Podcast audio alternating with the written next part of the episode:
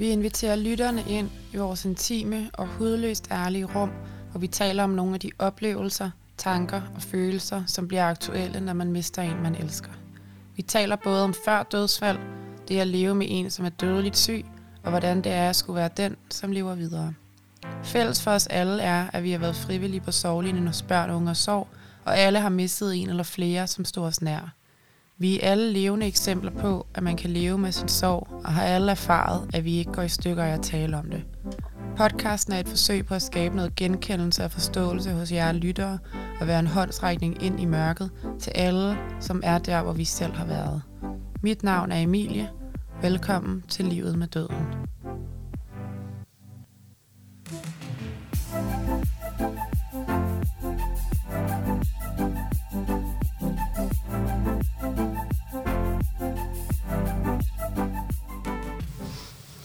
Godmorgen. Godmorgen. Godmorgen. Og velkommen til. Tak. tak. Det er dejligt at se jer alle sammen. I lige måde. I lige måde. Jeg glæder mig sygt meget til at se jer, men jeg er med også nervøs for, hvordan det skulle gå. Øhm, Samme her. ja. Ja. Det der med, det var ligesom et abstrakt koncept i lang tid, at skulle holde en podcast, og så da det rent faktisk lige pludselig kunne lade sig gøre, så var jeg også sådan, åh oh, nej, men så skal jeg jo også rent faktisk gøre det, eller sådan, Ja.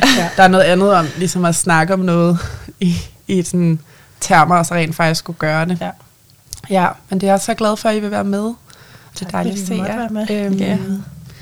Så øh, jeg tænker egentlig, så vi lige ved, hvem det er, vi har med i studiet i dag, at vi lige tager vores check-in-runde, ligesom vi kender Ja. fra sovlinjen. Så øhm, Velina, vil du starte? Ja, det vil jeg gerne. Jamen, ja, jeg hedder Melina og er 22 år gammel. Og øh, jeg mistede min far til kræft, da jeg var 15 år gammel. Han var syg i to og et halvt år. Så det var et langt sygdomsforløb, vil jeg mene. Ja, det var egentlig det, tror Men jeg. to, har du så været sådan 12 år, da han Ja. bliver syg? Ja, ja, Ja. det var lige før jeg blev 13. Okay. Ja. Det er også sådan lige midt i Mm. teenageårene. Ja, og jeg boede alene med min far, fordi at han var ikke sammen med min mor, og han havde ikke nogen kæreste eller noget, og jeg er Mm. ene barn. Ja. Så det er ligesom dig Så- og ham Ja, lige hele præcis. sygdomsforløbet? Ja, Ja. Okay. så det, det er noget af det, der har fyldt meget. Ja, det tænker jeg, vi kommer til at snakke mere om. Ja. Så øh, Ditte, vil du fortsætte? Ja, kan du tro. Jamen, jeg hedder Ditte. Jeg er 32 år. Jeg øh, mistede min mor, da jeg var 26. Det er snart 6 år siden. Hun døde af et, ja, blev stukket af en vips i munden og fik et anafylaktisk chok. Så det skete meget pludseligt. Sådan gik en uges tid fra hun blev stukket til hun døde. Så ja, det er lidt noget anderledes, men ja. Yes. Ja, og jeg hedder Oline, og jeg er 31 år. Og øh, min far han blev syg med kræft, da jeg var 22. Og så var han syg i 6 år. Og så øh, døde han, da jeg var 28, af et hjertestop. Øhm, han døde derhjemme, altså sådan faldt om, så det var egentlig også meget pludseligt, selvom at vi godt vidste, at han var syg, og, Mm. mm. og Mm. det nok skulle gå den vej. Øhm, ja. Altså, øhm, blev, han blev han meldt rask, inden han fik hjertestop, eller var det ligesom sådan i selve syg, mens han var syg? Ja. At, Altså, han, øh, han blev syg der, da jeg var 22, og så kan jeg faktisk ikke huske, hvor mange år han var syg, men så blev han erklæret kræftfri, mm. og var fri fra kræften i tre år, tror jeg. Øhm, havde en masse sådan, øh, senkomplikationer og følgesygdomme af det at have kræft, så han var jo Mm. ikke ude for hospitalet øhm, altid. Øhm, ja, og så vendte det tilbage og havde spredt sig øh, til begge lunger og blæren, altså han havde tarmkræft. Og så øh, fik han så livsforlængende medicin, ikke? så man ja. vidste godt, at han kunne ikke blive rask igen, men øh, de kunne i hvert fald holde ham i live. Så var spørgsmålet jo bare, hvor længe. Ikke? Ja. Mm. Ja, så, du, så, han, så han, han når ligesom at blive kræftfri, men så får han kræft igen, Ja, og så får han hjertestop i det sygdomsforløb. ja, Okay, ja. Det Ja. var bare lige sådan for at Ja. forstå, hvad forudsætningen var for det der hjertestop, fordi hvis han var blevet øh, kræft, altså rask Ja. eller hvad man skal sige, og så lige pludselig fået hjertestop, så er det jo stadig sådan ja. Ja, det er det. ud af det blå, Ja. selvom det jo Ja. altid kommer Ja, ja. tilbage på det en. det. Altså. Altså Ja. kemoen ødelagde hans hjerte i første omgang, Mm. mm. da han havde kræft. Ah ja, okay, Øhm, klart. ja. Ja, så han havde tit, eller ikke tit, men der var der nogle gange, hvor han, han blev indlagt, fordi at øh, Han, han, var, altså, han havde blodprop i hjertet og skulle have lavet ballonudvidelser og sådan noget. Mm. Ja, Okay. okay. okay, på den måde. Ja. Ja. Ja. Men øhm, jeg hedder Emilie, og er 26 år gammel. Jeg øh, mistede min far for, jamen det er jo så altså 8,5 år siden, mm. hvilket er fuldstændig vanvittigt. Ja. Jeg var lige fyldt 18, øhm, og han havde også kræft, men han var syg kun i sådan noget 8-9 måneder. Så han havde, han havde det, jeg vil, jeg vil i hvert fald vil kalde et ret kort kraftforløb, men mm. samtidig ikke en af dem der, hvor det er sådan, du har kræft, og så tre uger efter, mm. så, øhm, så jeg var jo godt klar over, at han var syg. Øhm, ja, men øh, det er mega dejligt at have jer med, og, øh, I lige måde. og nu må vi se, hvor vi ender henne. Ja.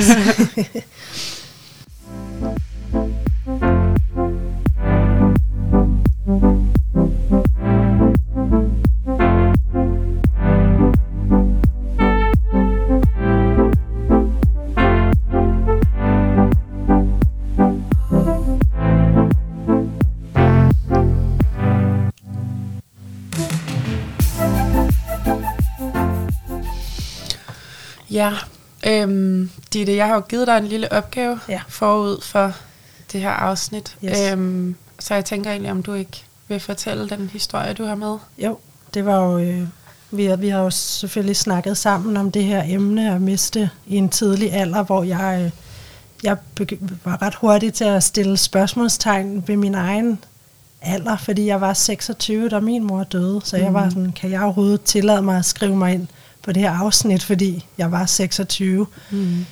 Øh, og der havde vi en rigtig god snak, husker jeg, om at det er jo relativt, hvad, det kommer an på, hvem man har mistet, hvad for en relation man havde.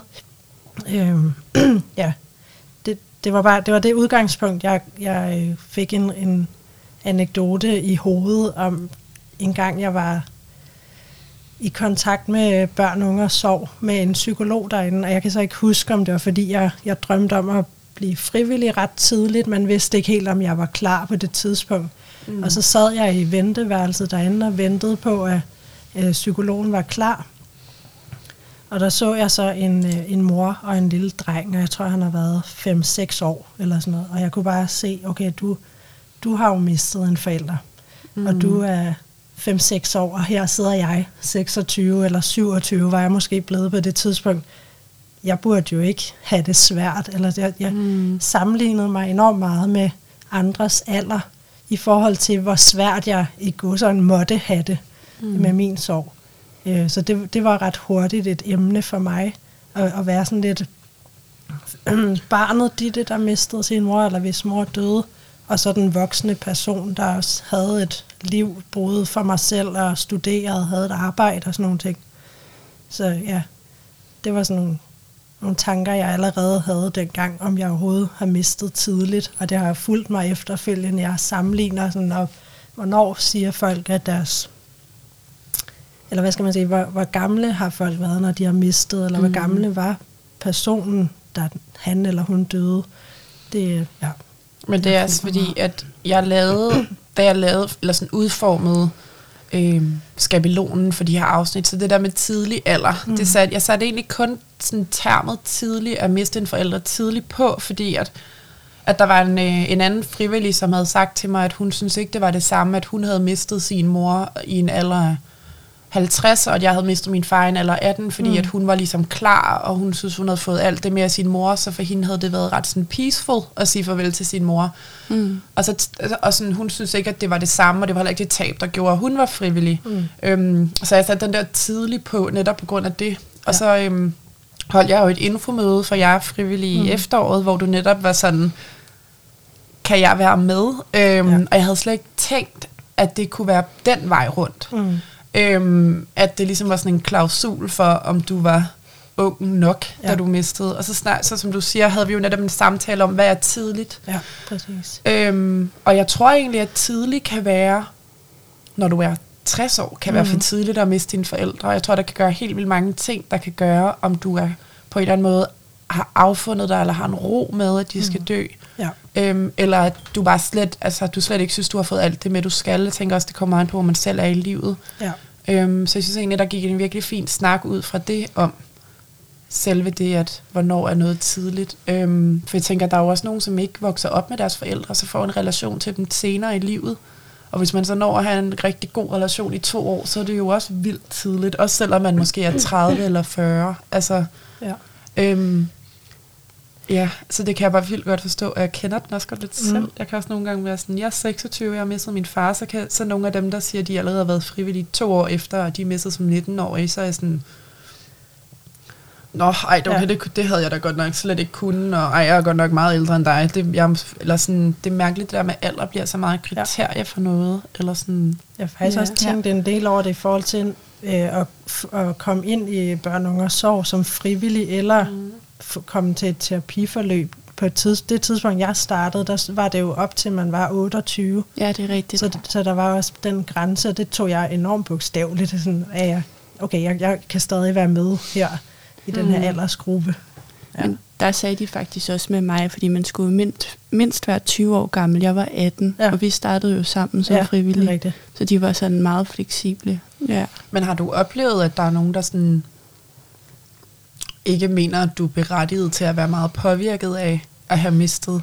Altså sådan, det er jo utroligt, altså det er meget få gange, hvor jeg har måske oplevet en snært af det, og det har jo også været, fordi jeg har så været i et sårbart tidspunkt, men jeg har en veninde, hvis vi har en fælles ven, hvor, hvor han bare er kommet til at sige til hende, uden at jeg var der, at når så efter et halvt år, tror jeg det var, når så er hun vel også kommet videre, eller sådan noget. Mm. Og det var bare, det, det var Ja. en, en lille ting, hvor jeg bare tænkte, det, det gør man jo aldrig. Men det kan vi jo også tale meget mere om. Men jeg har oplevet tanken om igen at sammenligne mig med andre.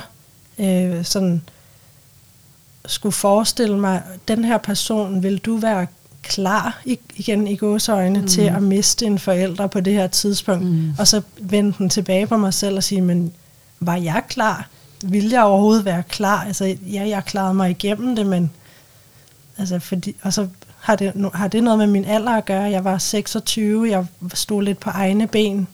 Hvis nu jeg havde været 17, ville jeg måske ikke have kunne klare det på samme måde. Så det var hele tiden sådan en opvejning af, havde min alder noget med noget at gøre, og var jeg overhovedet berettiget til at have den sorg, jeg havde, eller sådan, ja.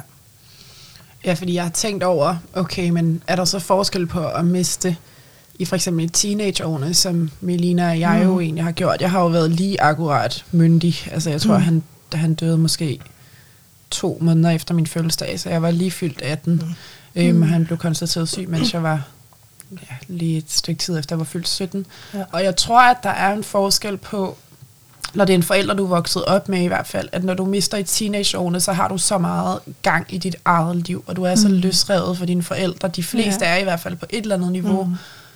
Øhm, så der føler jeg, at der var nogle konf- altså sådan det der med, at jeg følte virkelig, at, at, øh, at jeg ikke var der nok, eller sådan, Ja. men samtidig var jeg også sådan, jeg går i gymnasiet, og bare sådan, jeg vil jo Mm. også gerne være med til festerne, og jeg vil jo også gerne være på min, jeg gik på kostskole, jeg ville jo også gerne være der i weekenderne, og sådan, og jeg havde nogle skænderier med min far, over, altså nogle år inden han blev syg, fordi han havde vildt svært ved, at jeg begyndte at løsrive mig, som det der med at løsrive sig, var allerede lidt en konflikt i vores forhold Mm. til, altså i sig Ja. ja. selv. Mm. Og så kan jeg også godt mærke det der med sådan, at nu er jeg 26, der er helt vildt mange ting, som jeg har gjort mig mange tanker om, at jeg gerne vil nå at spørge min mor om, som jeg stiller hende af spørgsmål Ja. nu, og det har jeg bare ikke haft modenheden til at stille de spørgsmål, da jeg var 18, og inden min far døde. Altså sådan, jeg havde jo ikke tænkt over rigtigt, at spørge ham mere ind til hans barndom, og hvad for Nej. nogle, hvordan han var vokset op, og sådan, jeg ved det nogenlunde på en eller anden måde, hvor måske, altså, men jeg har jo ikke rigtig spurgt ind til lige så detaljeret i hvert fald, hvor han kom fra, hvordan han var vokset op, som jeg har gjort til min mor. Mm. Så jeg tror, der er nogle spørgsmål, man ikke får stillet, Ja. når man mister tidligt, fordi man slet ikke overvejer, at, at Man er et andet sted. Ja, og man, og man tænker jo heller ikke over på noget som helst niveau, at man, har, man ikke får chancen for at spørge igen. Nej, lige præcis. Og det er jo også det, som... Altså det der med... Tænker jeg også, I kender, at sådan, når en dør, så bliver alle andre bare så meget mere dødelige. Mm. Mm. Ja. Mm. Øhm, Men det kan jeg faktisk godt genkende det der med, selvom jeg var 28, da jeg Mm. mistede, så jeg kan Mm. genkende rigtig meget af det, du Mm. siger, Ditte. Men jeg kan også godt genkende det her med, ikke, altså jeg spurgte heller ikke særlig meget ind til min fars barndom. Vi havde nogle øjeblikke, hvor jeg sådan stillede ham flere spørgsmål. Men jeg var også så bange for at træde ind i det rum, at hvis jeg begyndte at træde ind i det rum, mm. hvor vi var opmærksomme på, at han skulle dø, og jeg stillede mm. spørgsmål om hans barndom, og hvad sker der, når du ikke er her, og kan jeg få svar på det, og kan jeg få svar på det, at jeg så ligesom accepterede, at han skulle dø. Mm. Og, og det havde jeg ikke lyst til, så jeg pakkede det ligesom væk. Og så prøvede jeg hele tiden at være den datter, der hæppede på ham og troede på ham. Mm. Og sådan ønskede, at han levede videre, men jo også så ham på en eller anden måde som en held, der selvfølgelig overlevede alting. Så jeg var enormt bange for at erkende, jamen du skal dø, så ja. der er faktisk nogle ting, jeg har brug for at mm. få svar på. Der er noget, jeg er nysgerrig på, fordi jeg ved, at du er den eneste, der kan svare på det. Ikke? Ja. Mm. Men, men det er også derfor, de her samtaler, synes jeg er så vigtige, fordi det, det, det er der en forudantagelse, jeg på en eller anden måde har haft, og jeg kan da godt se, at sådan, jeg havde bare grunden til, at jeg måske også er så klar på at stille min mor dem nu, er jo måske også, fordi min mm. far er død. Altså, sådan, hvis jeg var ja. 26, men jeg ikke havde mistet min far, så er det heller ikke sikkert, at jeg ville tænke over at stille de spørgsmål til min mor, så mm. du har da sikkert egentlig ret i, at, at det er jo nok mere, fordi jeg har mistet en del mere, fordi at, at jeg har den alder, jeg har. Det er da måske egentlig rigtigt nok. Fordi at ja. døden har, har jo nok haft en anden altså haft en anden realitet i ens liv, når man har mistet. Øhm. Ja, altså jeg føler også, at jeg er blevet meget mere opmærksom på min nærmeste. Altså, og det mener jeg med, at jeg sørger for, nu når jeg bor ude, at skrive til min mor, hvordan går det, bare en gang imellem. Mm. Altså måske gøre det lidt mere, end hvad jeg normalt ville have gjort. Mm. Normalt, normalt ville jeg måske kun have snakket med hende en gang om ugen, hvis min far stadig levede, ikke? Men ja, det sætter tingene lidt i perspektiv. Ja. Mm. Ja, helt sikkert. Men sådan, altså, nu tænker jeg, at, at der måske er et sært tilfælde i, at vi, vi er tre, der sidder her lige nu, som har mistet sådan noget sygdom, ikke? Mm. Altså sådan længerevarende. Din mor har ligesom, det, det er en uge, ikke? Mm. Der er ikke tale ja. om så lang tid. Men havde I, så det, det lyder ikke på dig, Joline, som om du havde samtaler med din far om, at han skulle dø. Nej. Øhm, men altså sådan, oplevede I at snakke med den, der skulle dø om, at de skulle dø? Altså sådan, var det noget, I forholdt jer til ville ske? Altså, jeg, jeg forsøgte sådan en gang. Jeg kan huske, at han var indlagt. Det var faktisk kort inden han døde. Øhm, hvor han ikke havde spist eller drukket i, i lang tid og havde tabt sig rigtig meget. Og der prøvede jeg sådan at stille spørgsmålet, jamen altså, tror du, du skal dø? Mm. Mm. Og så kan jeg huske, at han sagde, at det, det troede hans kæreste, at han skulle, men, men det troede han ikke, at han skulle. Og så kunne jeg mærke, at jeg, jeg turde ikke at gå ind i det rum. Mm. Og jeg ville virkelig ønske, at jeg havde mod til det, men jeg må også bare erkende, at vi havde ikke den relation, som kunne mm. skabe det her autentiske rum, som gav anledning mm. til dybde og sårbarhed. Mm. Og det værste for ham ved at være syg, det var det her med at have en følelse af at være svag. Ikke at kunne mm. være der for sine børn, og være svag i sine børns øjne. Øhm, så nej, vi, vi havde aldrig rigtig den samtale, som mm. jeg ville ønske, at vi havde haft. Det er også lidt sjovt, når du fortæller det. Jeg tænker også bare, at det er som om, at det først bliver virkeligt, hvis man så siger det højt. Som om man egentlig kan jinxe det. Hvis vi ikke taler om det, så, ja. så dør ja. du ikke. Eller den, Præcis. Det kan jeg virkelig mm. godt sætte mig ind i. Også den der, som I snakker om, men det er først efter min mor er død, at jeg begynder at tænke, hvor vigtigt det er at snakke om, og jeg ville også ønske, at mine bedste forældre stadig levede. Jeg kunne høre om deres barndom og sådan nogle ting, men mm. ja, ja det, det er ligesom bare svært at vide på forhånd, at det var, ville have været rart at tale om. Mm. Ja. ja. ja. Men jeg, jeg oplevede også, at det var utrolig svært at tale med min far omkring, at han skulle dø. Mm. Altså sådan, han prøvede, men okay. jeg ville ikke rigtig sådan tage imod det, for jeg gad ikke at, altså, jeg satte sådan nogle parader op, fordi jeg ikke gad at lytte på det. Mm. Jeg kan huske en situation, hvor at, øh, min far han var boksetræner, så vi var på vej hen til boksning. Øhm, Sejt. Ja, og han var boksetræner til den sidste måned af hans liv. Han What? Var så sej. Det er ja. vildt. Det er så okay. vildt. Altså, øhm, hvad nu det hedder. Men jeg gik på det her hold her, og øh, der, han havde det rigtig skidt den dag, og så var, fik jeg sagt til ham i bilen, jeg vil jo ikke have, du dør, og så brød jeg bare sammen, mm. så kunne jeg bare ikke holde til det mere. Mm. Og det, det sidder så dybt det minde, fordi mm. det er sådan den, det eneste, jeg egentlig kan huske, hvor vi rent faktisk har snakket om det, hvor jeg har sagt til ham, hvordan jeg rigtig havde det. mm. med det hele.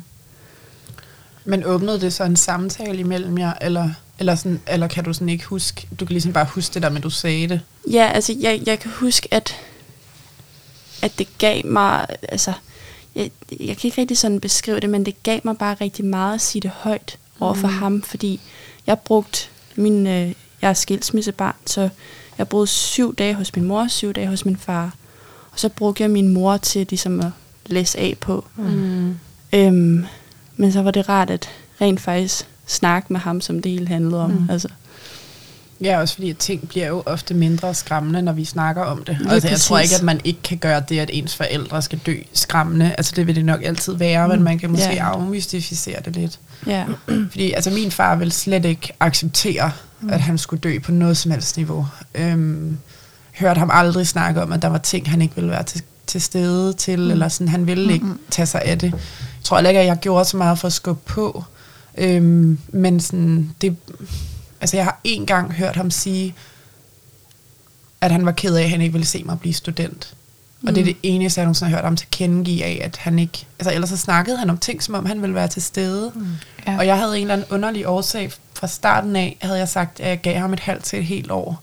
Jeg ved ikke hvorfor, men jeg havde bare sådan en fornemmelse af sådan, du kommer ikke ud af det her. Altså sådan, det, du kommer bare ikke til at være her om et år. Og jeg var jo lige startet i 2G, da han blev øh, konstateret kraftsyg, og han døde mm. to uger inden jeg skulle starte i 3G, så så jeg havde ligesom vurderet, sådan, mm. han kommer ikke til at se mig blive student. Så, og det er også det der med, når jeg hører fra dig, Joline, det der med sådan, at du vil ikke tage håbet fra ham, og at han mm. håbede ligesom på. Den havde jeg slet ikke, men den tror jeg, han havde. Ja. Og jeg tror, uden at overhovedet at vide det, for jeg spurgte ham jo ikke, det må også have været så opslidende at føle, at man var den eneste, der gik og håbede. Ja. Fordi mm. jeg havde sgu lidt, jeg havde lidt sagt til mig selv, at det, det kommer man ikke til at overleve, det der. Altså mm. sådan, ja.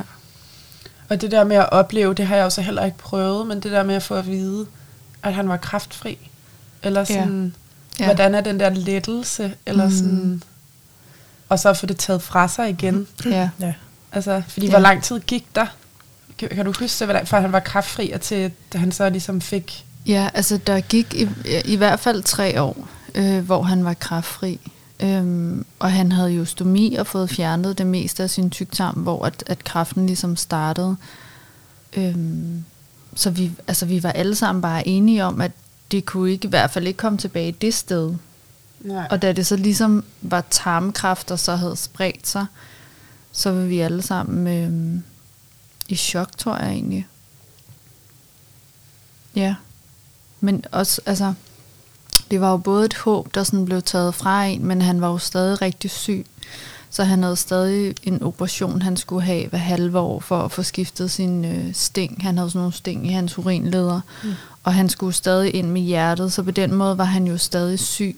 Mm. Han var bare ikke syg med kræft. Nej, så det var ikke sådan det der, for jeg tænker, det handler meget om mentaliteten, så han var sådan, han blev ligesom aldrig sådan helt rask i der mellemperioden. Nej. Nej, det gjorde han ikke, men han var jo heller aldrig typen, der hverken sagde, at han havde ondt, eller han var bange for noget, så, så det var også lidt nogle gange, som om han ikke var syg. Ja. Altså det var sådan, vi kunne ligesom alle sammen lade som om, at han ikke var det, fordi han satte aldrig ord på det. Han gik på arbejde, og han lavede mad, han gjorde rent. Altså han havde ligesom en hverdag, mm. selvom han var dødssyg. Altså, ja. Han lyder fandme som en sej mand.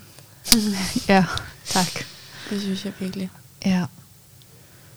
Jeg kan ikke lade mig at tænke ja. når I fortæller om de der ting, fordi netop min mor, jeg har ikke haft mulighed for at tale med hende, fordi hun lå i respirator fra hun Gud, øh, blev stukket, til hun døde. Okay, det, det, tror jeg, det tror jeg aldrig, jeg har fået. Jamen, der er også fordi, der er virkelig mange detaljer i det forløb, synes jeg. Så, mm. så for at fortælle det hurtigt, så bliver det bare sådan, så døde hun en uge efter. Ja. Men men så når I snakker om det, så, så kan jeg heller ikke lade være med at tænke på det der med, hvis man skal have snakken om, at personen skal dø, så er det måske også noget med, at man... Eller jeg, jeg tror, jeg vil være bange for at tage fokus fra, nu skal vi også nyde de sidste dage sammen mm. og have det bedste ja. ud af det. Og vil være vildt bange for at tage snakken om døden op, tror jeg. Fordi, mm, det er rigtig moodkiller. Ja, netop. Sådan, mm. ja. Fordi, Men Altså, så din mor, hun bliver stukket, og så ligger hun faktisk i respirator, indtil hun dør? Ja, stort set. Altså, det er noget med, at hun kommer ind Øh, de tror, det er et hjertestop, hun har fået, så det blev hun indlagt på, på den afdeling, der nu har med det at gøre, som jeg ikke kan huske, hvad hedder, men og så øh, finder de ud af, at det har hun nok ikke haft, men kroppen har ligesom været i dvale, fordi at hun ikke har fået ilt nok til hjernen. Mm. Så Mhm. hun kommer i respirator med det samme, og får en masse medicin og bliver kølet ned, så organerne skulle kunne overleve, hvis det ja, var. det, har, det er meget normalt, når, Ja, ja, når det er hjernen, for Ja. ikke at videreudvikle skader. Ja. Og så øh, tror jeg, så det er mand, altså det er en, sker en tirsdag, og så mandagen efter får vi det endelige svar. Der har de taget en masse prøver. Er der kontakt mellem hjerne og krop? ja. Og så om mandagen, der siger de, vi kan ikke gøre mere. Hun kommer ikke til at vågne. Så du, altså sådan, det er bare fordi, jeg kan mærke, at det giver mig en helt anden, øhm, fordi nu startede jeg med at sige der i introen, at du ligesom havde haft en uge, men du, du, altså, du har ikke kontakt med hende i den her uge. Nej, altså man kan sige, jeg, jeg, jeg synes, jeg har brugt det selv til at tale til hende, men mm. jeg er jo i tvivl om, hvor meget hun har kunne høre eller Ja, forstå. men hun har ligesom ikke været bevidsthed, du kan Nej. Snakke med hende, fordi Nej. Nej. så er det jo virkelig ligesom, tænker jeg, når folk får et hjertestop, det har jo været lige så pludseligt, for når hun er blevet stukket, Ja, har der jo ikke været noget kontakt med hende derfra, så Nej. altså ikke på anden måde end selvfølgelig, at du har kunne sidde ved hende, ja, præcis. men Jamen, det er sådan lidt en, en speciel ting, fordi at, at jeg netop jeg oplever det som, at jeg har alligevel nået på den komprimerede uges tid at nå at have håb og nå at skulle indse, at hun kommer ikke til at vågne. ja, Øh, så nu skal jeg forberede mig på, at hun skal dø. Og, og fra vi fik besked om mandagen, og der blev hun så taget ud af respirator, der gik der frem til onsdag, før hun døde. Fordi det er jo sådan, man gør i Danmark. Man kan jo ikke så altså, ko- koldt sagt slå folk ihjel, men man kan tage respiratoren frem, og så skal kroppen selv give slip, eller hvad man skal sige. Ikke? okay. Øhm, ja, så jeg synes alligevel, jeg nåede mange processer igennem på den uge, men det var jo mest inde i mig selv, og så tale med mine brødre og min far om, hvad der skulle ske, og lægerne, og bare, ja. Guidede lægerne der sådan, eller jer i, at, at det her, det var nok det, der skulle ske, at det var den vej, det gik? Til at starte med, der var det mere håbefuldt, fordi der var de sådan, vi, vi tager alle de prøver, vi kan, og vi holder øje og holder hende i live, selvfølgelig øh, med respirator. Øh, og, og der var jeg, i de fleste af dagene, var jeg sådan håbefuld, om hun kunne vågne. Øh, hun lå også på en afdeling, hvor der var andre, der lå i respirator. Der overhørte jeg en læge sige til pårørende, om vi, vi tror, han kan vågne snart. Ikke? Og det fik man sådan en lille knist af håb om, om det kan min mor også. Mm. Men, øh, men der var så også en sygeplejerske en aften, hvor jeg var der alene, der sagde, ja, det ser godt nok sort ud. Og der, der var jeg slet ikke klar på, at det var den vej, vi skulle. Nej. Men der var selvfølgelig et lille fli af det i mig selv, der var sådan, hvad hvis hun kommer til at dø? Øhm, altså, de prøvede at være sådan realistiske, men heller ikke tage håbet fra os. Mm. Så jeg synes først, det var der to dage før hun døde, at vi fik klar besked, nu, nu er der ikke mere at gøre. Okay. Det var også fordi, de sagde, at vi, vi har jo holdt håbet højt, fordi vi har troet, der har været noget indtil mm. nu. Sådan, Ja. ja. Men jeg synes egentlig, at det du sagde før, det var bare fordi, at jeg havde ikke lige forstået, at hun faktisk, altså jeg troede, at de havde noget kontakt i den Mm. der øh, uge, så det var bare lige før at sådan forstå det. Men det du sagde før med sådan, at du ikke har lyst til at lave den, du ved, nævne, at de skal dø, fordi at det ødelægger den gode tid, man har tilbage, eller sådan chancen for den gode tid, det er bare, altså, det er bare præcis sådan, man også har det efter, Mm. ikke? Jo. At sådan, du kan heller ikke bringe det op i nogle samtaler bagefter, fordi folk bare bliver sådan, hold kæft, en mood killer. Altså, Ja. sådan, Ja. det er bare så skørt, ja. at vi også har den i perioden op til, mm. eller sådan, det er ligesom om, at fra nogen bliver syge, eller noget er så alvorligt som det der, Mm. Så er man bare i kun sådan en konstant opvejning af, når man er det det rigtige tidspunkt at ødelægge hele stemningen, ikke? Ja, eller sådan, præcis. hold kæft, hvor er det bare skørt, eller sådan ja. sindssygt, og s- hele tiden. Altså, Ja, ja, altså jeg, hvad nu det hedder, kom lige til at tænke på noget, fordi jeg mistede min farmor tre år efter min far. Og hun var jo gammel, så Mm. altså på den måde var det i sig selv okay. Hun var også kraftsyg. Men øh, der oplevede jeg en tydelig forskel, fordi hun talte om døden. Mm. Og hun var meget sådan, jeg gemmer de ting, du skal have i det her pengeskab. Øh, koden er der. Altså, hun forberedte mig på alt. Mm. Og sådan, jeg synes, det var sådan lidt voldsomt nogle gange. Jeg var sådan, okay, jeg er lige kommet hjem til dig vil drikke kaffe, og så sidder du og snakker om, du skal dø. Mm. Altså, det var, det var lidt hårdt at komme ind mm. i det rum. Mm. Men det var virkelig en, jeg ved ikke, om man kan sige nemmere soveproces efter. Mm. Det er måske også, fordi ja, hun var så gammel, men, men det har bare, det gjorde tingene væsentligt nemmere. Mm. Og vi nød, nød stadig den tid, vi havde sammen. Altså, Ja. hun var min, min bedste veninde. Mm. Øhm, Så det var, det var ikke på nogen som helst måde en moodkiller, Nej. At vi snakkede om det. Og det er jo også det der, man finder ud af, eller det har jeg i hvert fald gjort, det der med, at man jo godt kan tabe ind i det og tabe ud af det, og Mm, at fordi ja. du nævner det, det er ikke fordi, så skal vi sidde og snakke om det her den næste halve ti, eller sådan. Nej, lige præcis. Øhm, men sådan, nu bare, altså når man mister tidligt, så, øhm,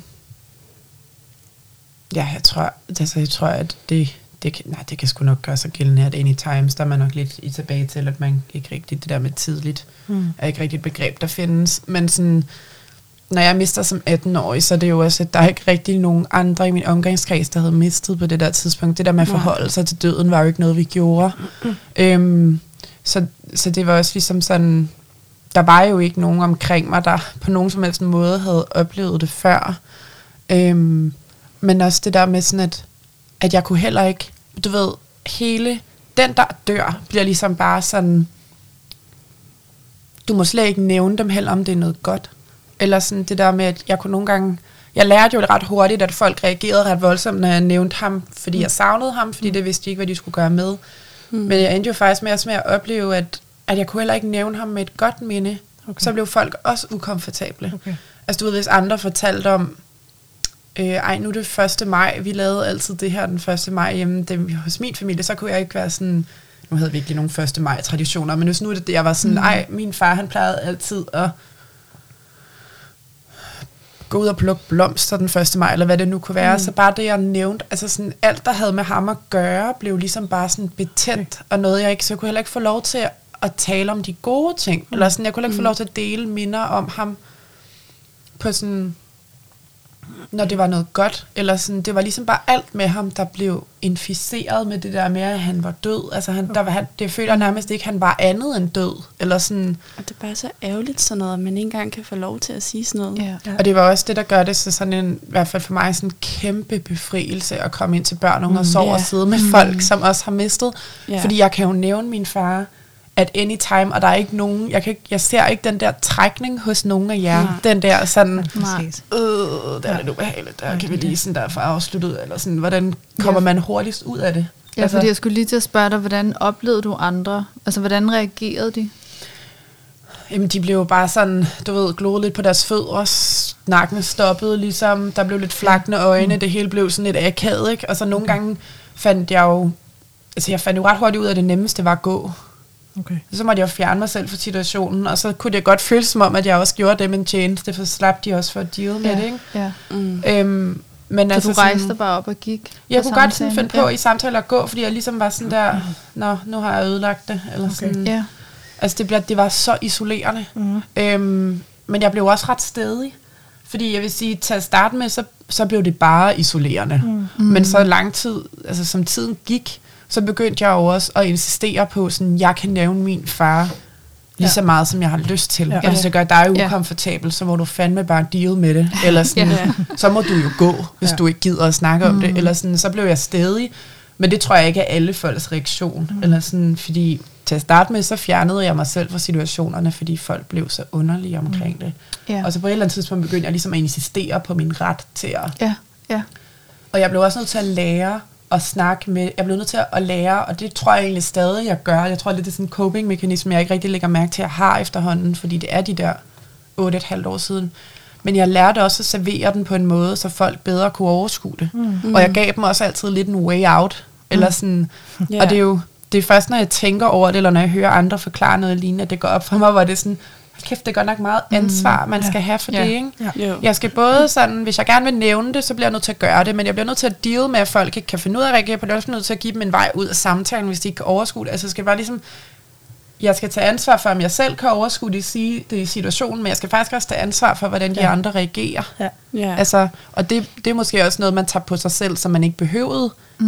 Men jeg føler meget hurtigt, at det bliver mit problem. Mm. Altså, Og det er bare ikke sådan, det skal være. Nej, det er utroligt, det kan være så... Ja, Ja. altså sådan, har I oplevet I nogle ting, efter I sådan mistet, som var noget af det samme, eller nogen, nogen, der sagde noget godt, eller nogen, der sagde noget helt vildt forkert, hvor I var sådan, hvad fanden, eller... Altså noget af det gode, jeg oplevede, det var, at mine klassekammerater, de lavede sådan en bog til mig, hvor mm. de hver især havde skrevet en personlig hilsen. Mm. Øhm, og det synes jeg var en mega sød idé, og det havde jeg faktisk lidt glemt, fordi jeg har været så sur mm. på min omgangskreds. Men jeg fandt den her forleden dag, og det var sådan ret rørende, hvad de havde skrevet. Øh, så det synes jeg er en så god idé at gøre sådan noget. Ja. Men altså, jeg har også tit oplevet, øh, for eksempel var jeg til en fest på et tidspunkt, hvor jeg, jeg, ja, jeg nævnte et eller andet med min far, og så var der en af mine veninder, der sagde, øh, nu skal du ikke dræbe stemningen. Åh, Og så var jeg sådan, undskyld mig, men bare fordi vi er til en fest, så kan jeg godt nævne min far. Ja. Mm. Altså, det er ikke fordi, jeg skal sidde og græde over et eller andet hjørne.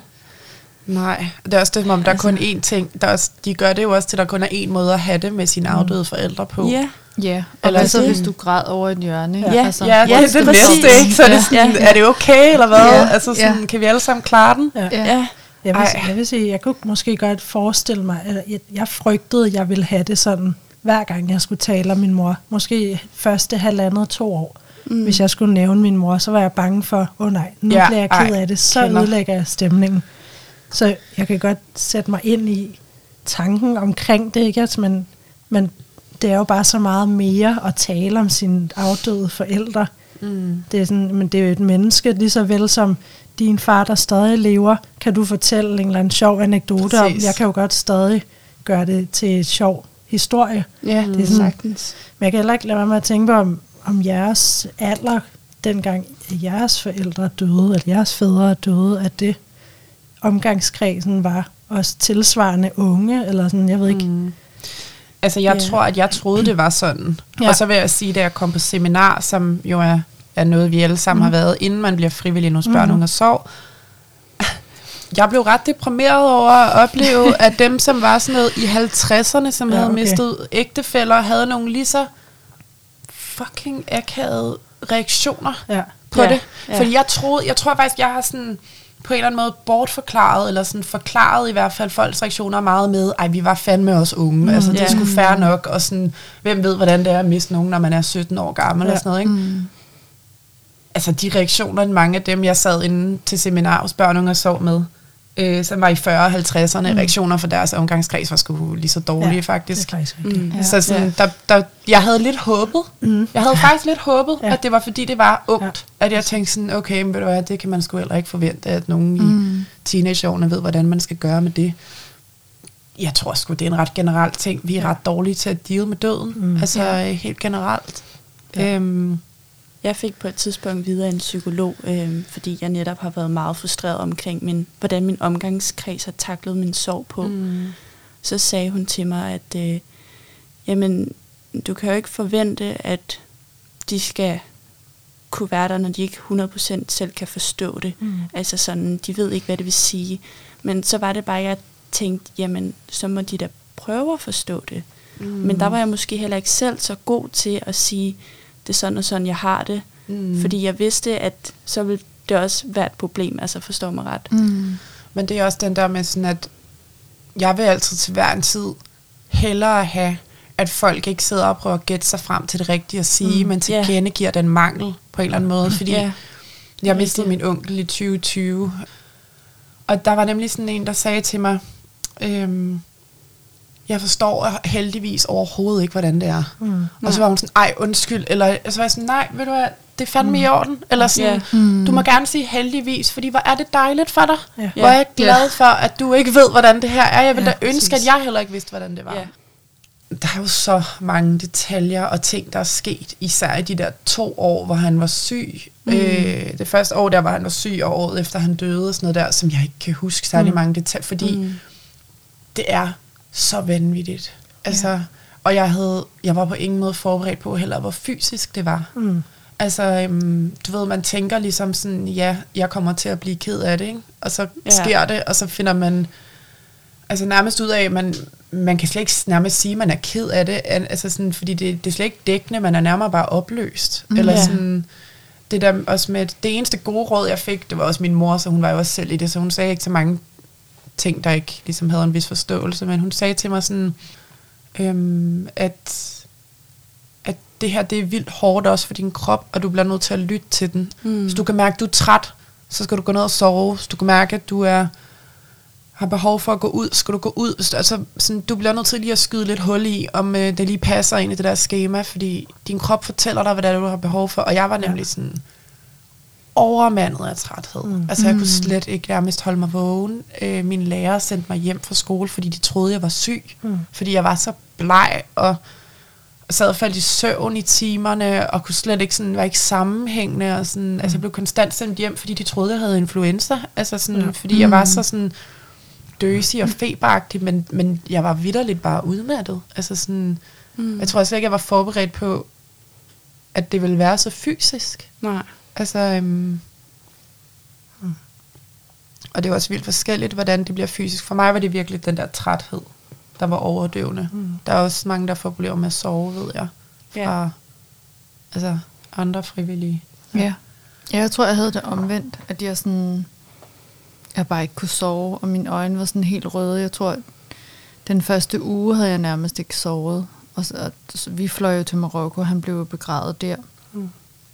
Så hele den der tur dernede også, der, altså jeg var bare udmattet, overtræt. Mm. Ja. Mm. Men jeg kan faktisk ikke huske sådan særlig meget af, af den efterfølgende periode. Nej. Men jeg kan godt blive ret nysgerrig på, øhm, har I nogensinde oplevet, at det kan være svært at rumme andres sorg, eller man ikke helt har vidst, hvad man skulle sige? Det er faktisk et rigtig godt spørgsmål. Ja. Ja.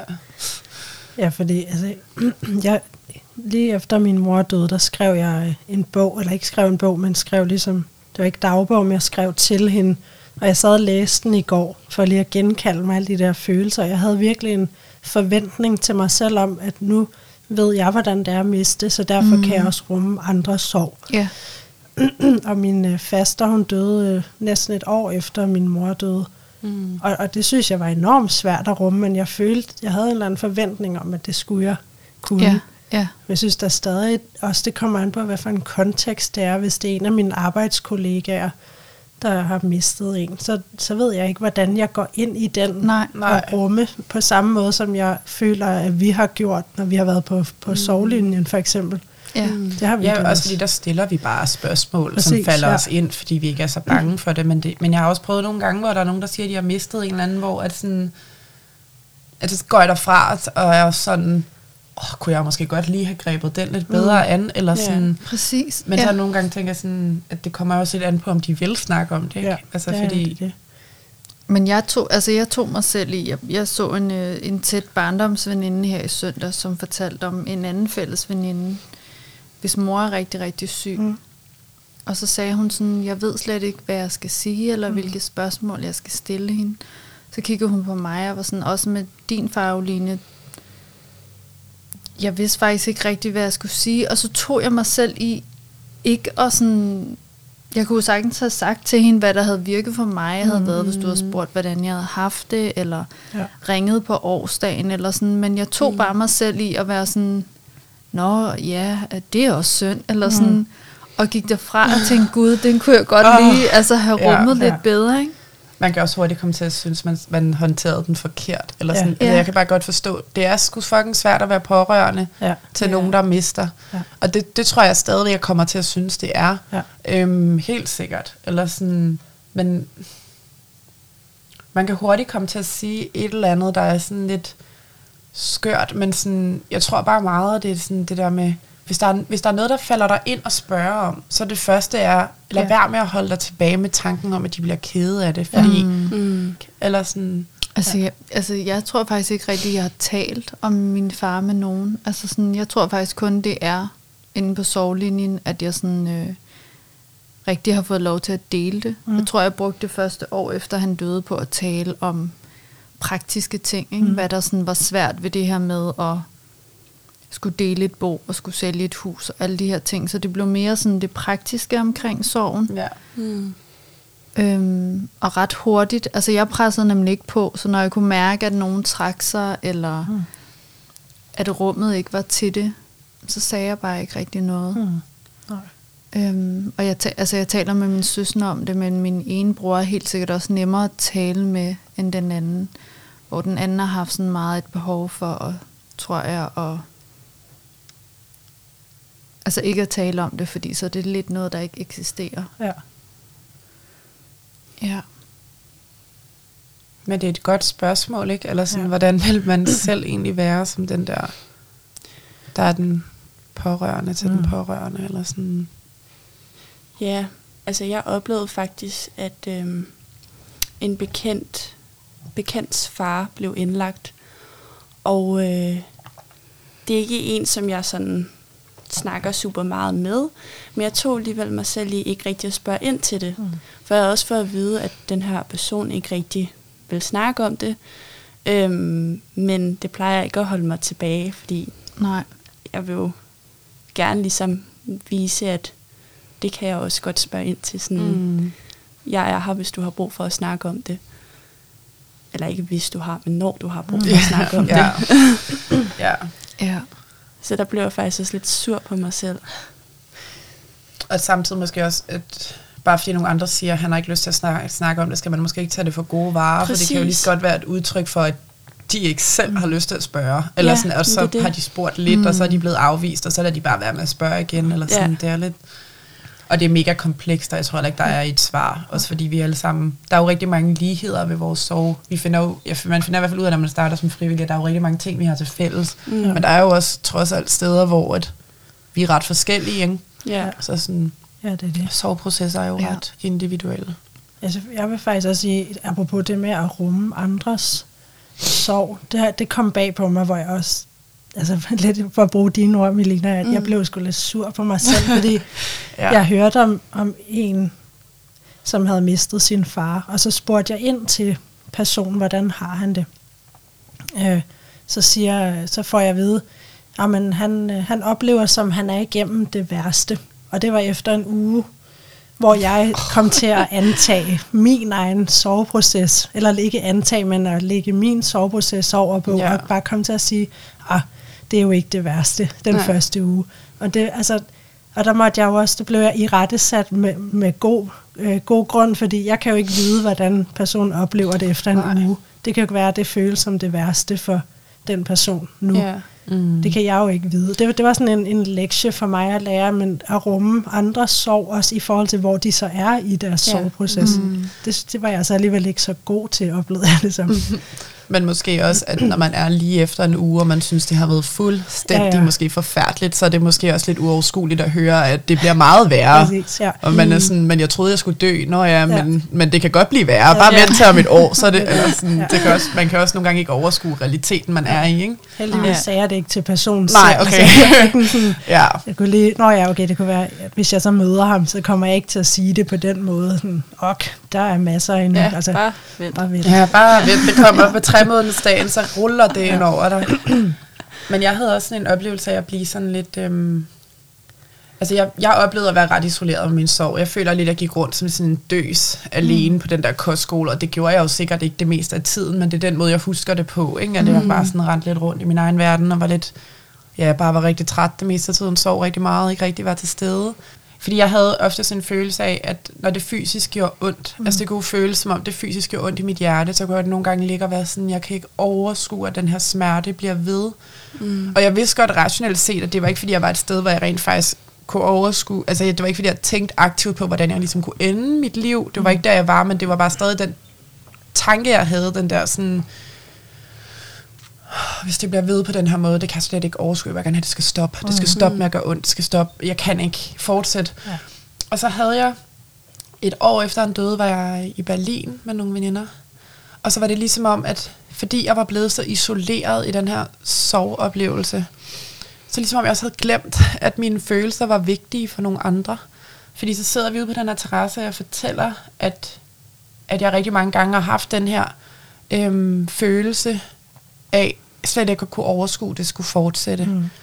Og, øhm, og jeg havde slet ikke tænkt over, at det jo er voldsomt at høre fra nogen, der er tæt mm. på dig.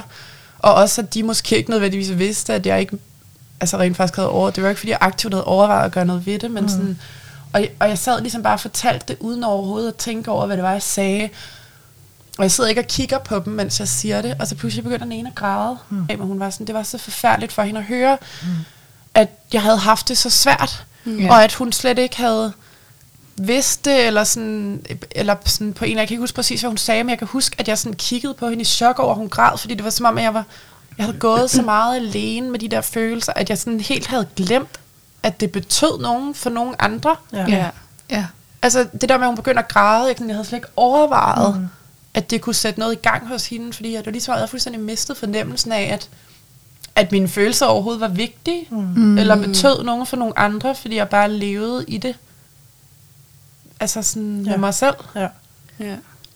Og det er jo også det der med, at man, altså som du sagde før, Melina, det der med, at man, man måske heller ikke selv var så god til at sætte ord på det. Altså yeah. det kan jo også godt være, at der er nogen, der yeah. havde været der for mig, hvis jeg havde ragt ud. Ikke? Mm. Men sådan, det, det var slet ikke i min kapacitet eller i min hjerne, at jeg kunne række ud selv. Eller mm. sådan, det var da slet ikke mm. noget, jeg havde overvejet. Men sådan, Nej, heller ikke mig. Jeg, jeg, jeg ved ikke hvad, jeg, jeg tror, jeg regnede lidt med, at jamen, det måtte folk selv slås med, altså, så længe de bare var der for mig. Jeg, jeg var sådan mm. lidt for forventet, tror mm. jeg. Mm. Men det er også interessant det der med, hvad man husker. Fordi nu, altså nu tog jeg mig selv i at sige før, at jeg egentlig også var sådan meget isoleret i min sorg. Mm. Mm. Men jeg har ikke glemt, at da min far døde, der læste jeg til psykoterapeut. Mm. Og havde jo sådan minimum 200 timers terapi om året.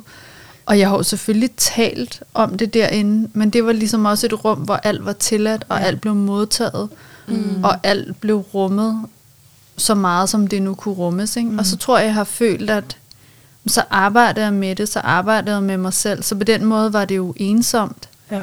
Fordi jeg følte, det var en proces, jeg skulle gennemgå, enten terapeutisk, ja. mm. eller så kunne jeg tale med min tætte familie om det. Mm. Mm. Men da jeg ligesom kom ind på sorglinjen, når vi talte om det her med, hvor meget har man talt om det, hvor meget man vant til at dele sin historie, så blev jeg enormt rørt hver gang, jeg skulle dele den, fordi at det gik op for mig, jeg har ikke delt det med nogen. Nej. Jeg havde sådan en forventning om, andre ringede og var sådan, hey, hvordan har du det? Nu er det halvandet år siden, han døde. Er du stadig helt opløst? Ja. Og det gør folk jo ikke. Nej. Nej. Nej, det er det.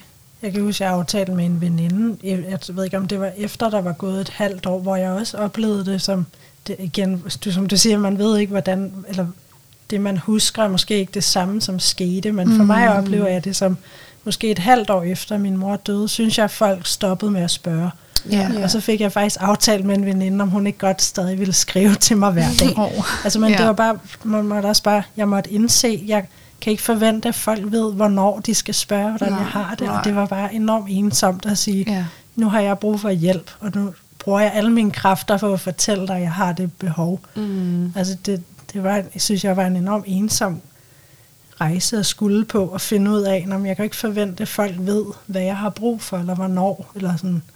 Jeg kommer også sådan til at tænke på, øh, når det på et tidspunkt sker, forhåbentlig om lang tid, men når mine pårørende mister en mm. forælder. Mm. Altså jeg har allerede en veninde, som også har mistet sin far, og vi har en virkelig god kemi. Altså vi snakker mm. så godt sammen, og vi forstår hinanden på en mm. helt anden måde, som vi jo kender til her. Ikke? Ja.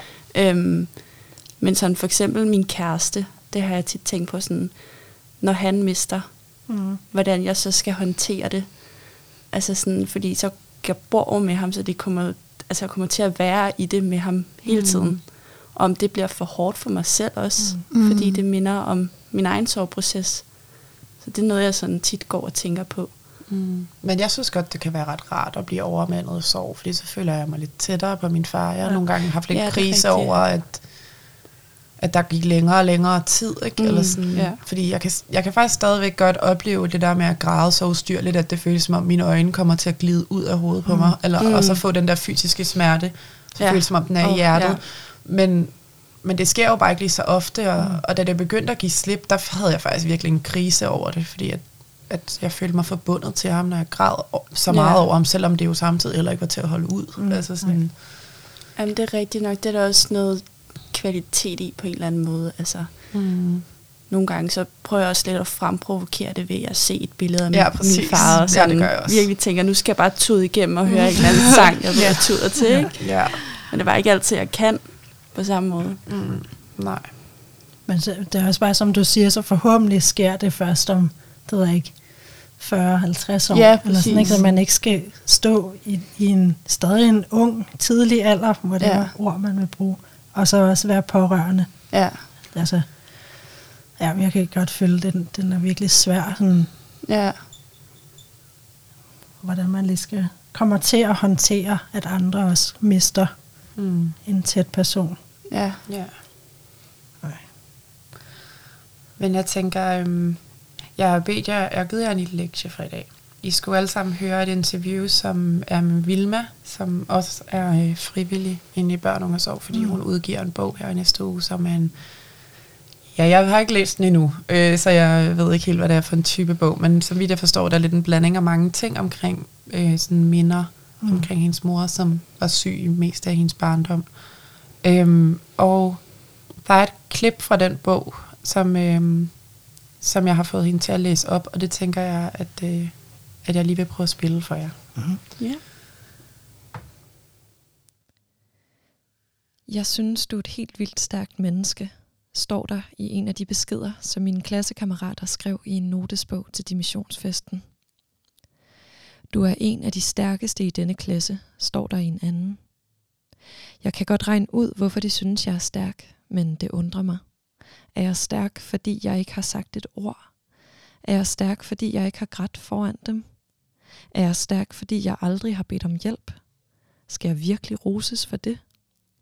Jeg ville ønske, de kunne se mig græde. Jeg vil ønske, at jeg turde skabe mig, ligesom Sille. Jeg vil ønske, de kunne se, at jeg er alt for svag, ikke stærk til at bede om hjælp. Øhm, ja, og det her det er jo fra hendes bog, der hedder øh, Tænk ikke på mig. Mm. Øhm, og interviewet kommer vi lige til at lægge et link ud til, så man kan gå ind og høre det, hvis man har lyst. Men øhm, hvad tænker I, når I hører det her stykke? Af det her med altså styrke? Ja. Altså, ja, ja, jeg synes bare, det er undskyld, enormt genkendeligt, det der. Ikke fordi, jo, der er også, jeg er også blevet kaldt stærk, øhm, men jeg kan bare huske den der følelse af, men jeg har ikke lyst til at være stærk. Nej. Jeg har ikke lyst til at skulle kunne klare det her. Hvorfor, mm. hvorfor skal det være en fed ting, at jeg kan klare min mor døde? Altså, mm. det, det gider jeg ikke være med til. Lad være med at sige, at jeg er god til det. Ja. Eller sådan, den der uretfærdighed i, men hvorfor, hvorfor ligger jeg ikke hjemme i fosterstilling? Og ikke, fordi jeg, jeg kunne godt sove og spise, og havde det fint på den måde. Men jeg var sådan, hvorfor har jeg det ikke værre kropsligt? Eller hvorfor, hvorfor synes folk, at jeg klarer det godt? Hvorfor, hvorfor kan jeg ikke have det vildt dårligt, så de rigtig kan se, hvor dårligt jeg har det? Ja. Det var bare, jeg synes ikke, det var fedt at Så kunne er sådan, klare det. altså var det sådan en, en eller anden følelse af, at det følelsesmæssige, du gik igennem, blev på en eller anden måde ikke reflekt, altså sådan, kunne man, det reflekterede du ikke fysisk? Ja, eller var præcis. det sådan på den? Ja. ja, det var lidt den oplevelse, jeg havde. jeg havde. Igen den der med, at jeg havde en forventning om mange ting, om at jeg skulle være god til at rumme andres sorg, men jeg havde også en, en klar forestilling af, hvad det, hvad det ville sige at være i sorg, og det var at ligge i fosterstilling, ikke kunne spise og ja. sove. Og så var jeg sådan lidt skuffet, nej det er det stalt, men, men over mig selv, at jeg ikke kunne være i den slags sorg, fordi så var jeg netop bange for, at folk troede, jeg havde det bedre, end jeg havde det. Mm. Jeg tror, det var den tanke, ja, jeg var bange for. Og Sådan, ja. det kan jeg godt følge dig i. Mm. Altså, fordi jeg ved ikke, om det er, fordi man ser film, eller hvad man gør, men, Mm. mm. men man har bare den der forestilling om, at man bare ligger og ikke kan noget. Ja. Og det er også Mm. det, folk, der ikke har mistet, siger, at man, hvis det var mig, så havde jeg bare, altså jeg havde slet ikke kunne fungere. Jo, man, man kan godt Mm. mm. altså, fungere og forstå mig ret sådan. Mm. Det er Mm. overhovedet ikke det samme, men, men sådan, man bliver virkelig overrasket over, hvor meget man egentlig kan håndtere. Eller Ja. det, sådan havde jeg det i hvert fald. Mm. Ja, det der med, sorgen ser anderledes ud, end man på en eller anden måde havde Mm. tænkt den. Ja, Altså, ja. ja, og det er også derfor, man bliver øh, overrasket, når det så sker, at det så bare på en helt anden måde, end man måske havde Ja. forestillet sig. Ja. ja. Ja. Altså jeg kan faktisk ikke huske, øhm, det eneste jeg kan huske omkring at være stærk, det var, at jeg efter anden operation, da min far lige var blevet øh, syg, der, der var der en sygeplejerske, der ringede til mig. Mm. Og så sagde hun, jeg vil bare sige, at jeg synes, at du er utrolig stærk. Og der kan jeg huske, at jeg tænkte, "Men det er jeg, fordi jeg kan klare det her uden at bryde sammen. Mm. Det er jeg, Ja, fordi at jeg altså, er, er god til at lukke af Ja. for mine følelser, fordi jeg Mm. kan stå der og være 22 år på et hospital Mm. øhm, med en far, der er rigtig, rigtig syg. Ja. Ja. Ej, men det er bare... Det er bare så... Det, ja, det der med, at, at jeg gik også i lang tid. Og, øhm, for det første undgik jeg samtaler omkring det, fordi jeg vidste, at jeg kunne komme til at græde, og jeg ville ikke stå i en situation, hvor jeg var foran nogen og kom til at græde. Så hvis jeg kunne mærke, at det var ved at lede op til et eller andet, der ville kunne sætte noget i gang, så, så gik jeg. Altså Mhm. også fra samtaler i lang tid. Øhm, og netop det der med, at i starten tror jeg nærmest, mit mål var, at sådan, og det bliver godt, når jeg når det til, hvor jeg kan snakke om det ude og græde. Ja. Eller sådan, det var sådan et mål i sig selv. Hmm. Og det der med, at, at jeg ville heller ikke stå foran nogen og græde og sådan noget. Og øhm, jeg også, altså, min far, han snakkede ikke særlig mange min, om sine følelser, så det er heller ikke noget, jeg ligesom forbandt med ham. Og, øh, og jeg lignede min far ekstremt meget på det der punkt. Altså sådan, det værste, jeg vidste, var at græde for nogen. Altså jeg synes, det var et svaghedstegn, og det var forfærdeligt, og det var, der var ikke noget, altså der var ikke grænser for, hvad jeg ville gøre for at undgå det. Mm. Og skulle stå og græde foran nogen. Så det var et meget aktivt valg for mig, netop det der med sådan, jeg vil lære at græde foran folk, Mm. og jeg vil lære at være okay med det. Og, og så sådan, det der med styrke, blev jo pludselig en, en helt anden ting, ikke? Fordi jeg tror også, at da jeg mistede, var mit, mit indtryk af styrke, var også, at jeg kan stå og snakke om det uden at græde. Mm. Men så blev jeg meget sådan, jeg vil snakke om det, selvom det kan få mig til at græde. Ja. Og at det var det, der var styrken. Ja. Altså det, der, der var stærkt, var at gå ind i noget, som havde potentialet til at få mig til at græde, og Ja. så være okay med, at det kunne ske. Ja. Mm. Øhm, så sådan det der, hele det der begreb styrke ændrede sig også vildt meget karakter. Jeg, jeg, jeg, jeg valgte så også meget aktivt at være sådan, det vil jeg kunne. Mm. Øhm, og der er jo også nogle gange, hvor jeg sådan har tænkt sådan, når folk har sagt, at det var flot, at jeg var blevet frivillig, eller Mm. det var flot, at jeg snakkede om det, eller det var flot alt muligt, så har jeg også haft det lidt sådan, om det er jo bare noget, der er sket. Mm. Det er jo mm. ikke noget, jeg har nogen fortjeneste af, det skete jo bare. Ja. Og så var det først for sådan noget, det er faktisk altså et år siden eller noget, der var en veninde, der sagde til mig sådan, du har ret i, du kan ikke give dig selv credit for, at din far døde, for det Mm. var noget, der skete, som du ikke havde kontrol over. Ja. Men du kan give dig selv credit for, hvad du gjorde med det. Mm. Mm. Og det Ja. tror jeg var første gang, jeg virkelig fik sådan en forståelse af, Nå ja, eller sådan, det var der styrken jo lå. Ja. Jeg fik helt kuldegysninger, når du sagde det på sådan en måde. Det er sådan Ja, og det er så skørt, fordi mm. det tror jeg jo godt, jeg vidste. Men Mm. hun sagde det så klart, Mm. at jeg nemlig også sad og var helt sådan, Ja, what? Eller sådan, nå ja. Altså det der med, at jeg gerne ville lære at græde foran folk, og begyndte som trodsigt at nævne ham, ja. fordi jeg ville snakke om ham, det, var jo, det, var, det er jo det nu, som jeg er stolt af. Mm. Mm. Fordi det, at han døde, det var jo ude af min kontrol.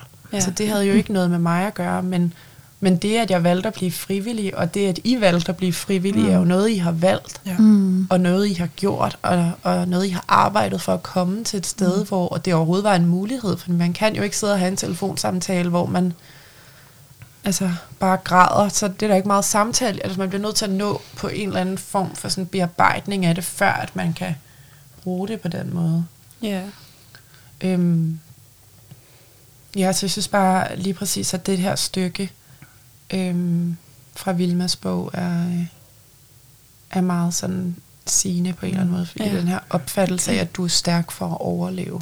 Ja. ja. Sådan føles det skulle bare ikke. Nej, det er altså, det. Nej, de burde bare se, hvordan man lå derhjemme og ikke kunne noget som helst. Altså Mm. sådan, ja. Jeg de tror, så nemlig, kun facaden. Undskyld. jamen, jeg tror nemlig også, at jeg forestiller mig, det der med at være stærk og kunne klare at komme igennem min mors død, det betød, at jeg ikke var lige så tæt med min mor, som ja. andre ville Ja. være. Og det var Mm. noget, jeg, det var det, var det, det, der var værst ved det, når folk benævnte, at jeg klarede det stærkt, eller whatever de nu sagde. Så var det ens betydende, men om, så er det fordi, jeg ikke har været tæt nok med min mor, i Mm. forhold til, hvordan du ville opleve det. Den Mm. person, der så har sagt det. Men, men hvor jeg også tænker, som du lidt om også reflekterer over, din veninde sagde der, Emilie, at, at det handler mere om den måde, du hvad du gør med det. Mm. Hvilket jeg også synes, at det med at være frivillig inden for sovlinjen har været at finde en mening i døden. Fordi det var så meningsløst for mig. Mm. Så ligesom at gøre, altså min, min, mit behov for at bearbejde sorgen var at finde noget mening i mit liv omkring sorgen mm. Mm. og døden og sådan nogle ting. Mm. Det, så ja, det synes jeg da også er fedt, men det er jo også fordi, jeg har siddet i det sammen med jer mm. på sorglinjen og været frivillig og bearbejdet min sorg ved at tale om det og skabe det rum for os selv mm. og de øh, brugere, der har ringet ind eller skrevet ind. Mm. Så det synes jeg da også, når jeg kigger tilbage, har været vildt sejt og stærkt. Men Mm. så igen er det jo også en erkendelse af, at det har været mit behov, men det er jo ikke nødvendigvis alles behov mm. at håndtere deres sorg på den måde. Nej. Ja. Ja, men det, øhm, det er sgu, altså sådan, det er selvfølgelig mega komplekst, det at Mm. miste, og vi kan jo også, vi har allerede talt om det i mange timer inde på sovlinjen, og nu sidder vi og taler om det igen, og mm. man Mm. kan altid tale videre om det, men sådan, døden er jo et stort koncept, så det giver også god mening. Mm. Men øhm, ja, vi sidder her i, det er i januar måned og optager det, så jeg blev lige gjort opmærksom på, at, øh, at bogen, når jeg siger, at den udkommer i næste uge, så kommer den formentlig til at have været på øh, markedet et stykke tid, når, når det her det ryger ud. Men øhm, jeg tror egentlig, jeg vil sige, at øh, jeg har ikke læst den, men jeg kender Vilma, og jeg har hørt nogle forskellige udsnit i det interview, jeg har omtalt. Så jeg tror godt, jeg tør anbefale den. øhm, Ja. Fordi jeg har læst nogle, nogle dele af den, og jeg har fået altså hørt nogle dele af den, og jeg, jeg tror, det bliver en rigtig god bog. Jeg er i hvert fald selv rigtig spændt på at øh, læse den, når den Ja. kommer ud. Øhm, og så tror jeg egentlig, at jeg vil runde af for nu, og sige tusind tak, fordi I kom og var med. Tak fordi vi måtte. Ja, Ja. tak fordi du måtte. Det har øh, været rigtig dejligt at snakke med jer. I lige måde. Tak til